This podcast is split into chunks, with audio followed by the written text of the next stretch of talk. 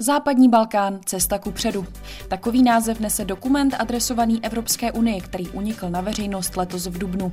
Zatím neznámý autor v neoficiálním dokumentu, takzvaném non-paperu, navrhuje radikální změny a překreslení hranic regionu. Necelé tři týdny po úniku dokumentu uveřejnili kosovské noviny druhý podobně kontroverzní non-paper. Mohou tyto dokumenty vést ke konstruktivní debatě a skutečně pomoci vyřešit problémy západního Balkánu, nebo se tím naopak otevírá pandořina skřínka? I o tom bude dnešní Evropa Plus. Od mikrofonu vás zdraví Magdalena Fajtová. Evropa Plus.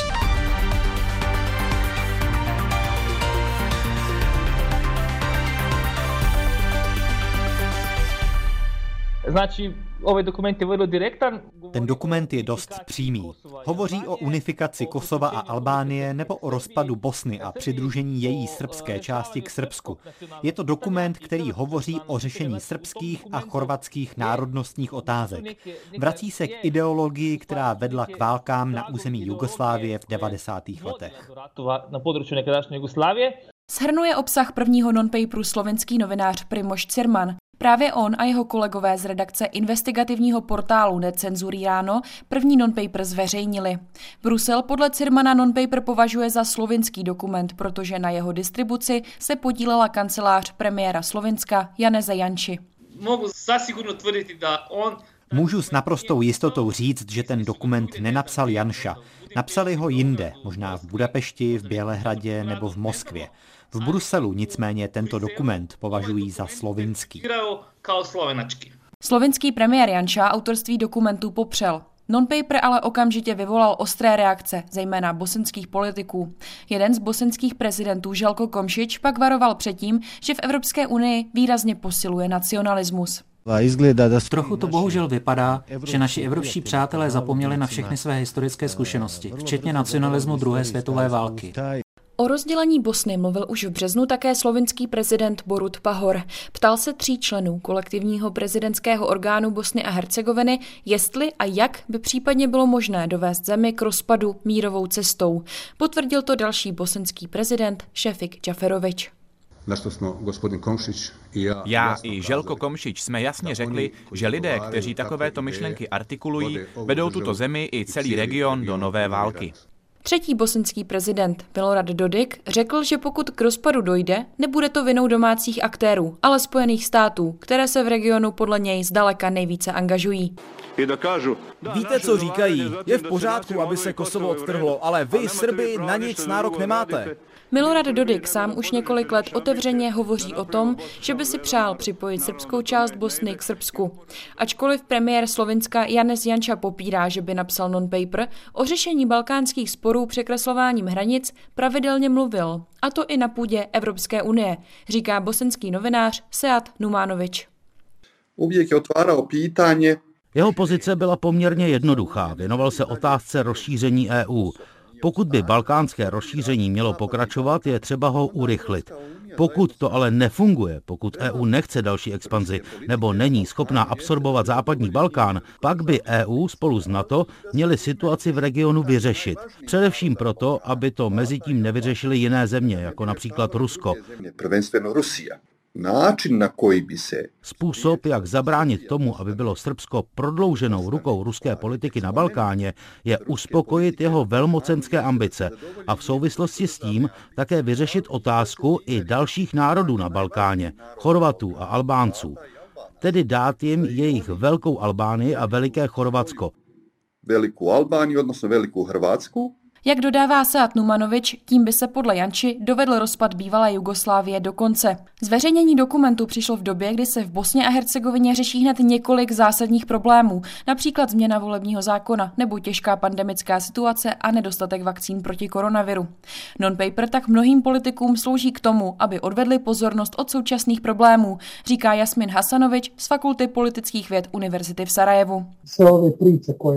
Veškeré debaty, které non-paper vzbuzuje, už existují a vedou se dlouho. Návrhy na klidný rozpad, klidné odtržení, nazývejme to každý jak chceme, nejsou skutečně ničím novým. To, co ale teď nové je, je veliká krize ve zdravotnictví způsobená jednak pandemí, ale také obecně nefungujícím systémem a neschopností vlády. Naši politici nebyli schopni včas jednat. Například nedokázali objednat vakcíny. Kromě toho jsme řešili dvě veliké aféry týkající se předražených a neefektivních respirátorů a mobilní nemocnice. Teď navíc dalo výpověď už 13 anesteziologů klinického centra univerzity v Sarajevu, protože nesouhlasí s tím, že jejich vedení situaci vůbec nezvládá. Odmítají v čele klinického centra Sebiu Izetbegovičovou, která spolu s manželem Bakirem patří do skupiny nejvlivnějších politiků v zemi, protože jejich politická strana se snaží všechny tyto aféry zamést pod koberec. Do toho všeho přišel non-paper. A většina veřejnosti podle mě celou aféru kolem dokumentů chápe jako snahu o odvedení pozornosti od těchto kritických problémů. Kdo z toho tedy v Bosně nejvíce těží? Nacionálním líderem a. Nacionalističtí politici v Bosně non-paper podle mě uvítali. Nechci se zabývat tím, kdo ho napsal a jestli vůbec existuje nebo ne. Lídrům nejsilnějších politických stran ale vyhovuje, že se teď mohou díky non-paperu ukázat jako spasitelé lidu. A to přesto, že jim lid umírá kvůli nedostatku vakcín a kvůli nefunkčnímu zdravotnímu systému. Já bych rozhodně nepodceňoval to, co non-paper vlastně znamená. Jedním z důvodů je celá ta nová vlna rostoucího nacionalismu v Evropě, do které Janes Janža rozhodně patří vedle dalších představitelů. Ať už je to německá AFD, lídři V4 nebo francouzská politička Marine Le Pen. Toto hnutí nové evropské pravice podporuje etnický koncept národních států a podporuje všechno, co vlastně ideologicky odporuje myšlenkám evropské integrace, otevírání hranic. Pokud existuje vazba mezi tímto non-paperem a podobnou politickou garniturou, pak je to opravdu nebezpečné. Na druhou stranu problémem jsou i ty reakce, co na non-paper přišly většinou pocházejí z takového, řekl bych, autokoloniálního aspektu. Na Balkán se hledí jako na něco, do čeho je potřeba vstupovat a intervenovat, aby to vůbec nějak fungovalo. Takže to, co tady chybí, je nějaká jednotná balkánská politika, která by podle mě měla být integrující a ne dezintegrující.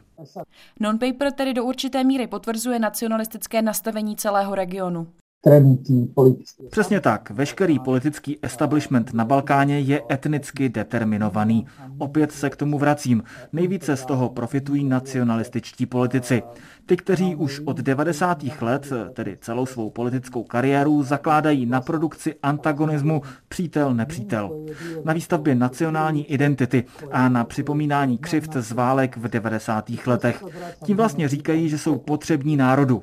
Národ je totiž podle nich neustále ohrožen jinými národy a proto potřebuje nacionální lídry. Pravda je ale taková, že národ je ohrožen jen a pouze těmito lídry skrze nefunkční zdravotní, vzdělávací i soudní systém. Říká Jasmin Hasanovič z Fakulty politických věd Univerzity v Sarajevu. Necelé tři týdny po zveřejnění tohoto dokumentu se na Balkáně objevil další non-paper, tentokrát v Kosovu. Noviny Koha Ditore s druhým neoficiálním dokumentem přišly na konci dubna. Píše se v něm, že k vyřešení kosovsko-srbského sporu je potřeba, aby obě země vzájemně uznaly svrchovanost a územní celistvost. Non-paper předpokládá také vytvoření autonomní oblasti na severu Kosova, kde žijí především etničtí Srbové. Sve ljude poznajem, sumnjam na jednu osobu da stoji za toga, je o fantastično pametné ženy. Srbský prezident Aleksandar Vučić prohlásil, že dokument musela napsat neuvěřitelně inteligentní žena, kterou on sám zná. Blíže o tom ale nic neřekl.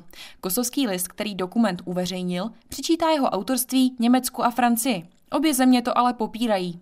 Kosovský non-paper, na rozdíl od prvního dokumentu, nepředkládá kontroverzní návrhy na přepisování hranic celého Balkánu, počítá ale s určitými ústupky, které Srbsko i Kosovo zatím rezolutně odmítali. Druhý non-paper někdo vydal dost možná proto, aby otestoval situaci a zjistil, jak budou na návrhy reagovat jednotliví aktéři, říká analytička think tanku Europeum Jana Juzová. Ono je kontroverzní samo o sobě, bych tak řekla, už jenom to, že najednou se nám tady objevilo tolik non-paperů, z mého pohledu ten první tak byl o dost radikálnější a kontroverznější než ten druhý, protože ten druhý vlastně nijak radikálně se neodlišuje od toho, co Evropská unie, vlastně o co Evropská unie usiluje v tom dialogu a jaké vlastně názory nebo nějaká možná řešení vlastně zastává už dlouhodobě.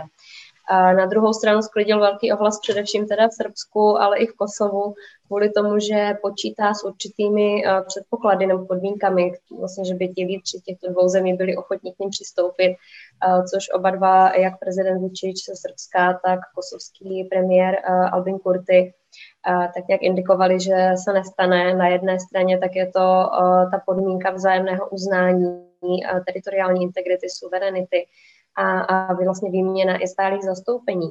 Uh, takže de facto diplomatické uznání uh, z obou stran, uh, což srbský prezident uh, Aleksandar Vučić už několikrát naznačil, že je absolutně nepřijatelné pro Srbsko. Na druhé straně tak se tam jedná uh, o velkou autonomii tomu uh, severním uh, vlastně uh, oblastem Kosova, municipalitám, což zase na druhé straně kosovský premiér tak uh, prostě považuje za nepřijatelné. Takže uh, už jenom vlastně naplnění tady těch dvou z úplně základních podmínek tak možná bylo těžko dosažitelné. Kdo by z toho nejvíce profitoval? Tak ono se zdá, že vlastně hodně by získalo Srbsko, pokud by teda bylo ochotné vůbec pracovat s tou myšlenkou vzdání se Kosova, Eh, tak takové ty drobné eh, nebo zdánlivě eh, drobné podmínky, které v tom non-paperu byly nastíněny, tak vlastně by hrály ve prospěch tomu, o co Srbsko usiluje dlouhodobě. A je to vlastně nezávislost nebo de facto nezávislost, hodně velká míra autonomie těho severní oblasti Kosova, kdy vlastně už se jednalo o asociaci těch srbských municipalit. Toto vlastně v tom non-paperu tak jde ještě dál kde vlastně by měli legislativní pravomoci rozhodovat si v podstatě o velmi mnoha oblastech, vlastně sami nezávisle na vládě v Prištině. Na druhé straně tam vlastně se mluví třeba i o, o statusu speciálním ortodoxní církve v Kosovu, která najednou by byla docela významným aktérem a vlastně plnohodnotným aktérem. Takže Srbsko by mohlo získat docela dost. Na druhé straně pro Kosovo věřím, že ta myšlenka, pokud by tedy opravdu se to naplnilo a směřovalo k tomu ten dialog, na vlastně získání nějakého uznání ze strany Srbska, závazek Srbska, že by Kosovo neblokoval vyjednáváních s ostatními státy o uznání v přístupu do různých mezinárodních organizací. Takže pro Kosovo by šlo o velmi zásadní milník vlastně v té jeho cestě k nějaké státnosti. Vidíte nějakou souvislost mezi prvním a druhým non-paperem? Tak určitě tam souvislost bude. Já bych tak řekla, že to každopádně naznačuje takovou nějakou krizi ve vizi ze strany Evropské unie, co vlastně s Balkánem dál dělat. Ono už se to ukazuje nějakou dobu, není to určitě nic moc nového, že ta perspektiva členství v Evropské unii, nějaké evropské, demokratické, liberální budoucnosti, tak najednou se nezdá až tak moc uvěřitelná. A vlastně Evropská unie už dlouhodobě e, řeší, jak vyřešit právě třeba otázku Bosny, státnosti Kosova a tak dále. Takže uh, zdá se, že tady jako by to je takové vyústění té krize dlouhodobé, kterou uh, využili možná nějací aktéři, uh, jako v případě toho prvního paperu, uh, k prosazení nebo vůbec nastíní, dostání do té diskuze a nějakého obecného diskurzu uh, docela rad, zdánlivě radikálních myšlenek, které tady tedy taky nějakou dobu už byly. To nejedná se o nic nového, ale uh, pořád uh, byly spíše okrajové, uh, týkaly se většinou nebo byly vyjadřovány spíše uh, extremisticky politickými a nacionalistickými reprezentanty z jednotlivých zemí. Takže najednou uh, se vlastně tyhle ty uh, docela radikální myšlenky dostávají vůbec do nějaké všeobecné diskuze a všeobecného povědomí, uh, což je docela překvapivé. Ale určitě bych řekla, že tím hlavním spouštěčem tak je takový nedostatek nějakého leadershipu vůbec ze strany EU, nedostatek vize, není tam jasná perspektiva, co se západním Balkánem dělat. Odvádí tento druhý non-paper, podobně jako v Bosně a Hercegovině, pozornost od problémů i v Srbsku a Kosovu? Tak já si myslím, že tady to by spíše bylo aplikovatelné asi na Srbsko, protože v Kosovu eh, to nové vedení, nová vláda vedená Ovinem Kurtim tak nějak celkově naznačuje, že vlastně celý dialog pro ně momentálně není prioritou a že se tím ani úplně nechtějí zabývat, že prvně by chtěli nějakou revizi toho, co už bylo odsouhlaseno, nakolik to bylo implementováno, kam ten dialog směřuje jako takový a teprve potom se znova nějak plně angažovat v těch jednáních. Na druhé straně v případě Srbska to už vidíme dlouhou dobu, že vlastně vláda SNS a, a prezident Vučič tak využívají otázku Kosova vždycky jako takový, takovou záminku k odvedení právě pozornosti vlastně i občanů od těch problémů, se kterými se Srbsko samotné potýká, ať už je to rostoucí nezaměstnanost, ekonomické problémy, velmi vysoká míra korupce, porušování vlády práva a podobně. Takže uh, tam věřím, že um, vždycky ta kosovská otázka tak je takovým vděčným tématem pro srbskou vládu k tomu, jak rozptýlit pozornost od toho, co opravdu skutečně by mohlo občany trápit. Máte tušení, koho myslí prezident Vučič tou inteligentní ženou, která dokument údajně napsala? Musím přiznat, že tohle je opravdu těžká otázka a určitě můžeme jenom se domnívat nebo nějak spekulovat o tom, koho mohl myslet. A mě, když jsem nad tím tak přemýšlela, docela přirozeně napadala Angela Merklová nebo lidé kolem ní, protože, a to teda z více důvodů. Jedna věc je, že o ní mluvil v tom jeho vyjádření poměrně, poměrně dost respektem a úctou. A vlastně tak nějak se ví, že Angela Merklová má v zásadě dobrý vztah s Alexandrem Vučičem, je tam asi nějaký vzájemný respekt. Samozřejmě ona je vůbec v otázce srbsko-kosovské problematiky jedním z lidí, kteří do toho vidí nejlépe a zároveň takovým i přirozeným lídrem vůbec ve vztahu k Balkánu, který často mluví jako zby za celou Unii, dá se říct, názor Německa spolu s Francií samozřejmě velmi rozhodující.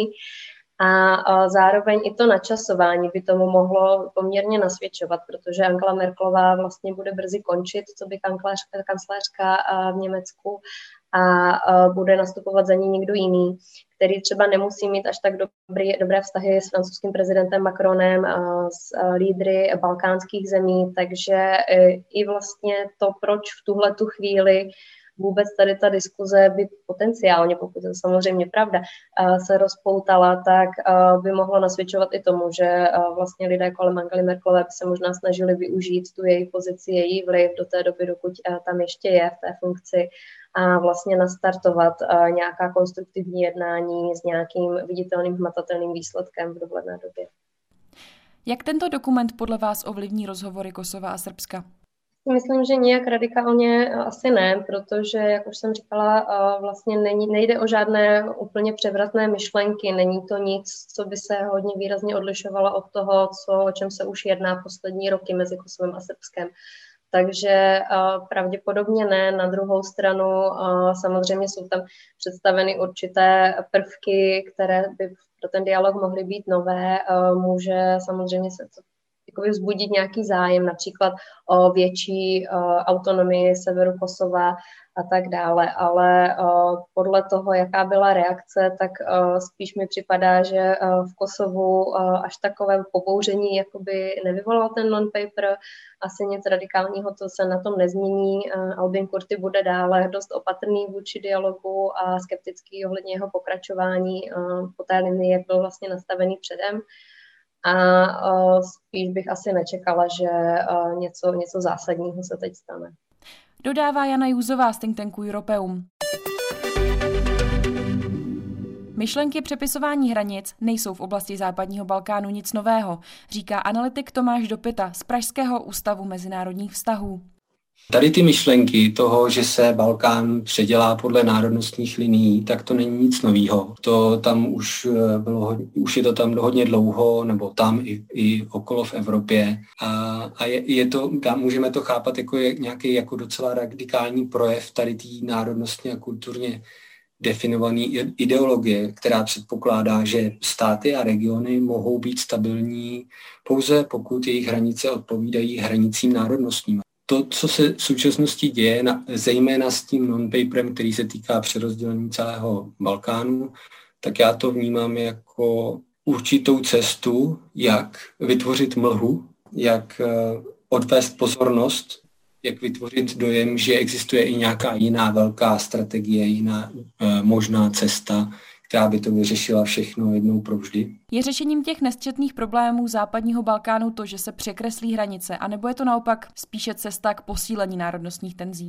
Já, já bych eh, to neviděl úplně jako buď a nebo, nebo černobílou záležitost. Myslím si, že, že hranice jako státní hranice, eh, že to máme furt velmi, velmi daleko k tomu, než by se vůbec něco takového stalo. Jo, ze, ze spousty různých důvodů. Pak je tam ale ta strašně důležitá otázka toho, že tam existují nějaké vnitřní hranice uvnitř těch problematických regionů a, a, a ty jsou buď to právě národnostně vymelovaný, jako v Kosovu, a, a, ale ta, ta oblast nemá nějaký zvláštní status, anebo jsou právě i e, ústavně uznaný, což je třeba v Bosně a Hercegovině. A pak tam máme nějaký ty další hranice, e, které by se daly třeba nazvat jako nějak, že jsou, nejsou třeba teritoriální, ale jsou vymezený nějakýma třeba právě volebníma mechanismama, nebo tím, jaký má kdo status, eh, na jaký úrovni institucí, kdo ovládá jakou policii, kde. Tak to jsou vlastně taky svým způsobem hranice a vymezují vlastně status těch jednotlivých komunit, které tam jsou. Jo? A pokud bychom řekli, že měnit hranice vůbec ne a vůbec žádný hranice ne, tak vlastně bychom to úplně zabetonovali, ten celý, uh, tu celou oblast a nedali bychom těm jednotlivým aktérům ten prostor pro to hledat ten kompromis. A kdo by měl ty hranice měnit? Bavit se o hrani- změně hranic, uh, která by byla nějak uh, vnucená, je naprosto nereálný. Jo? Otevírá se jedině možnost toho, že se ty státy na tom shodnou. Jo? A pak vlastně to je, by to bylo v souladu a, a ty ostatní by to ještě jako do nějaký míry uznali a tak. Měl, měl by to být nějaký legitimní proces a pak, eh, pak je to prostě reální a je to eh, podle nějakých obecných zásad mezinárodního práva a pak, pak to může fungovat. Jakákoliv, jakýkoliv jako vnucený změna, jakákoliv vnucená změna mezinárodních hranic víceméně nepřipadá v úvahu a je i, myslím si, že politicky nereálná, to je prostě jenom taková fantazie, těch na, na, nacionalistická fantazie. Na druhou stranu bychom si neměli zavírat eh, eh, prostor pro to bavit se o, změ, o změně těch jednotlivých vnitřních uspořádání, toho vnitřního nastavení a i třeba těch vnitřních hranic uvnitř těch jednotlivých států, protože to je právě to pole, kde se může udělat nějaký kompromis, kde, kde se ta společnost a ta politika prostě může nějak stabilizovat a může se pak přejít dál a řešit něco dalšího, něco jiného. Členství v Evropské unii je pro státy západního Balkánu vidinou změny k lepšímu, ale přístupové rozhovory vlastně nikam nevedou. Jak se podle vás jednotliví představitelé těch zemí dívají v současnosti směrem k Bruselu? Já bych řekl, že obecně tam můžeme určitě vysledovat jako nějakou frustraci a vlastně snižování důvěryhodnosti a vlastně důvěryhodnosti toho evropského projektu. Další věc je to, to, jak se to takhle vlastně furt protahuje a roztahuje a e, rozmělňuje, tak to vytváří velký prostor pro to, aby e, do toho prostoru západního Balkánu vstupovali nebo posilovali své postavení nějaký další vnější síly, což je, můžeme se bavit o vlivu Sr- eh, Ruska, vlivu Číny, vlivu Turecka, vlivu eh, eh, Spojených arabských emirátů, Saudské Arábie a tak dále. Uh, takže tím, když my, my tam vlastně, my tam máme prostor, jako tam posilovat svůj vliv, ale my to neděláme kvůli nějakým vnitřním neschodám, eh, tak tam pak nakonec prostě logicky budou vstupovat jiní aktéři. Mělo by začlenění zemí západního Balkánu být prioritou pro Evropskou unii? Ona to totiž priorita je dlouhodobě, strašně dlouhodobě a musíme si nalít čistého vína, že ta, to je priorita, která je vlastně dlouhodobě vyhaslá. Vyhaslá, proděravěrá, eh, roztrhaná rozmačkaná a několikrát daná zase zpátky dohromady. Ten přístup, co vidíme v současnosti, do nějaké míry dává smysl v tom, že Evropská unie se snaží na té úrovni, na který může, eh, jako vyřešit ty nejproblematičtější části, politicky nejproblematičtější části toho spletence Eh, na západním Balkánu. A to jsou právě jako vztah Kosova a Srbska. Máme zvláštního představitele eh, ze strany Evropské unie, který vede ta vyjednání, je to Slovák Miloslav Lajčák. A pak máme v současnosti, myslím, že na ne takhle vysoké úrovni, ale máme nějaký, nějakou snahu Evropské unie a představitelů Evropské unie v Bosně a Hercegovině pomáhat tomu eh, procesu uvnitř Bosny a Hercegoviny. Říká Tomáš Dopita z Ústavu mezinárodních vztahů. Evropa Plus na téma plánu na přestavbu západního Balkánu končí. Příjemný poslech dalšího vysílání Českého rozhlasu přeje Magdalena Fajtová.